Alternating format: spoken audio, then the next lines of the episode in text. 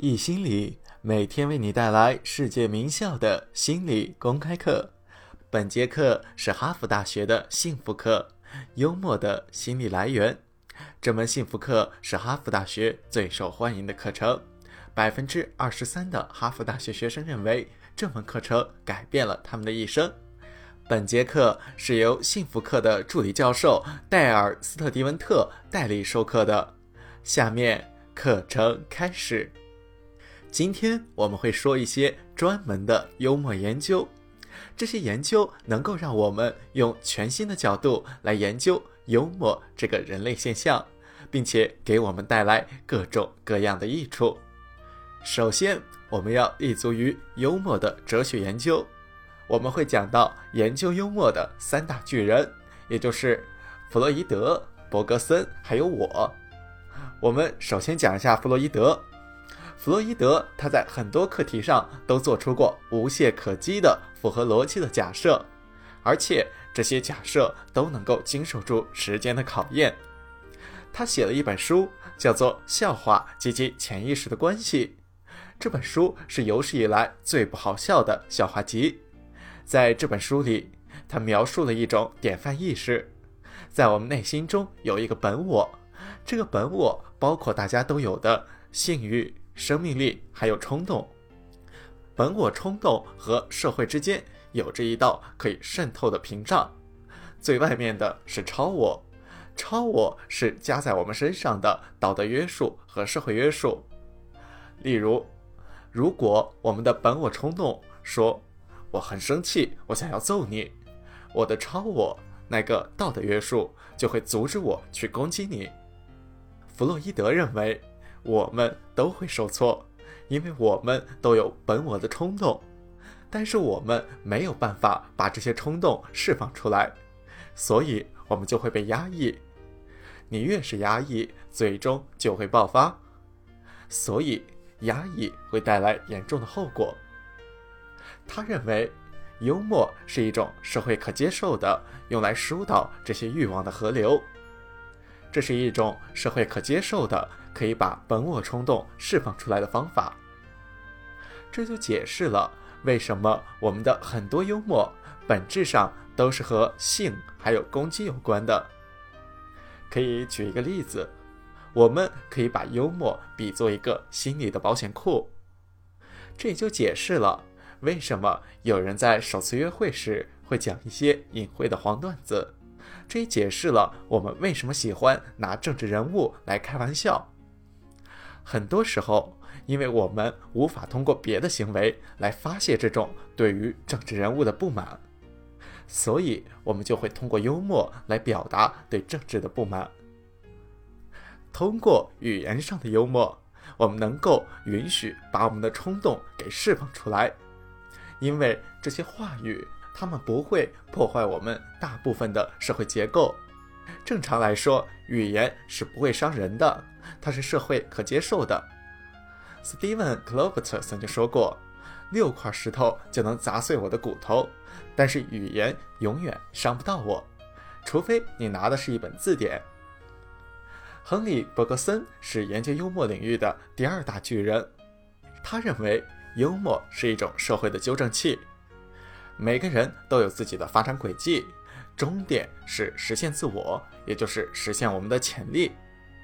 伯克森认为，幽默就是轨迹上的一个点，在这个点上，每当我们偏离这条轨迹时，当我们做一些阻碍我们自我实现的事时，幽默就会马上的纠正我们。我们笑这些人，是为了纠正他们，阻止他们偏离这条轨迹的发展方向，这样他们就能够迈向自我实现的目标。如果一个女孩打电话给她的男朋友，留下了一段不雅的留言，可是非常意外的，这段留言不小心流到了她男朋友父亲的手机上。为了纠正这样的错误，我们都会做出大笑的反应。有一个搞笑视频，有一个人在万圣节那天穿了一身用杂志做的裙子走在街上，突然滑了一跤，屁股跌到冰面上，裙子给撕破了。这个视频也会引人发笑。我们会笑的原因之一是，我们有时都会偏离发展的轨迹，杂志裙子就是偏离的一种方式。刚才的两个内容，我们讲了幽默是一种纠正器，幽默是一种心理释放。我个人觉得，在这个领域中有一个非常聪明的人，他就是三巨头之一戴尔·斯特蒂文特，也就是我本人。我认为幽默就像是正念视角，我们透过这种视角看待世界。我们研究这个点的一个角度就是。我们可以把幽默视作一种认知心态，我们通过它看待我们周围发生的事情。要研究这个问题，我们可以去问：为什么一些人认为不好笑或者很悲剧的事情，有些人会从中看到幽默？为什么有些人觉得好笑的事情，别人会觉得不好笑？同样的道理，为什么乐观的人？能够从一件事情看到好的一面，而不悲不乐的人或者是悲观的人就看不到好的一面呢？我们这里要提到打破社会规则。我相信我们都有一些不成文的社会规则，不停地指导着我们的生活。我教过社会心理学，在教社会心理学的时候，我曾经让班上的人做过一件事情，我把同学们分成两人一组。叫他们去打破社会规则，在那一周中，他们会做各种各样的事情。他们会走进哈佛的一个电梯中，然后慢慢的在电梯里转过身，面朝着所有的同学，或者是在电梯里躺下，看看其他的同学会不会做些什么。或者他们会去星巴克，在买咖啡的时候跟对方讨价还价，说。我在家里自己磨的要比这里便宜得多，或者是他们在饭店点餐的时候会去问服务员：“你们这里有没有免费的样品？”许许多多类似的打破社会规则的事情。有人在网站上评选出了世界各国最好笑的笑话，在美国最好笑的笑话是：一个美国人去打猎，这个人突然打电话给保健中心。他说道：“接线员，我刚才打猎的时候，好像把我的朋友给打中了，他好像死了。”接线员说：“好的，冷静下来，先生，我们要你做的第一件事情就是去确保你的朋友已经死了。”他回答说：“好的，没有问题。”经过一阵平静的停顿后，他放下电话，几秒钟后就听到“砰”的一声枪响。然后他拿起电话说：“好的，现在他已经死了，接下来应该怎么办？”这是美国最好笑的笑话，有点意外。欧洲最好笑的笑话是，呃，可能有一点少儿不宜。有两只雪貂坐在一间酒吧里，一只雪貂对另一只说：“我昨天和你妈妈睡了。”另一只雪貂什么都没说。那只雪貂见他什么都没说，就说：“我昨晚和你妈妈睡了。”那只雪貂还是什么都没说。最后，他又对那只雪貂说：“我昨晚和你妈睡了。”另一只雪貂站起来说：“爸爸，快回家吧，你喝醉了。”打破社会规则的一个有趣之处就是，它不仅影响到了其他人。影响到了我们对整天围绕在我们身边的社会条文的意识。当我们打破社会规则时，还使得我们意识到了自己的行为。有些同学他们在做这个实验时大笑不止，他们甚至连实验都无法进行下去。有些人在尴尬中发现了幽默，因此他们能够享受这个实验。我们常说。把自己的快乐建立在别人的痛苦之上，我们从中发现，我们有一种心态，决定了什么是好笑的，什么是不好笑的。如果这真的是由心态决定的，那么我们就可以控制它。今天我们就讲几个控制这种心态的方法。我们在第十五课中讲过维泽曼对于幸运配方的研究。他研究并且创立了一间运气学校，教人们如何去让自己感觉更加幸运。给人们一个相同的场景，有些人会觉得幸运，有些人会觉得不幸。例如，当你走进一间银行时，有一个人拿着一支枪走进来，开了一枪，然后打中了你的手臂，这个是走运还是倒霉呢？根据维兹曼所说的，这取决于我用什么假设来看待这件事情了。如果我拿这件事情跟我平时走进银行的情况比，那这件事情肯定是很倒霉的。这样看有非常多的不幸。这间房间里还有那么多人，这个人可以打中很多人。我可以肯定，这个房间里至少有一个人比我更应该中枪。可是为什么偏偏打中了我？但是从另一个方面来看，我们可以用另一种假设和这个事情做出比较。这个假设可以是，他本有可能打中我的头部，结果却只打中了胳膊。我喜欢这个乐观幸运的观点，所以我自己也总是去做那些能够造成最多伤害和流血的假设。每天都是这个样子，所以我到底觉得幸运还是不幸运，归根结底是由我用了什么样的假设决定的。幽默也同样的重要，环境也非常的重要。如果我们说了一个事实，一件毫无感情的事情，比如说我弄断脚趾甲了，这个一点都不好笑。但是如果我说，我在上课时候把指甲给弄断了，这虽然也不是很好笑，但是已经开始有点笑点了。我觉得我有点喝醉了，这是一个毫无感情的事实。但是在上课之前，如果我说我觉得我有点喝醉了，这个事情就有点好笑了。所以我们能够从中看出，你觉得一件事情好不好笑？关键在于你看待世界的视角，看待环境的视角。在我的课堂上，我们有两种东西，叫做阿尔法因素和贝塔因素。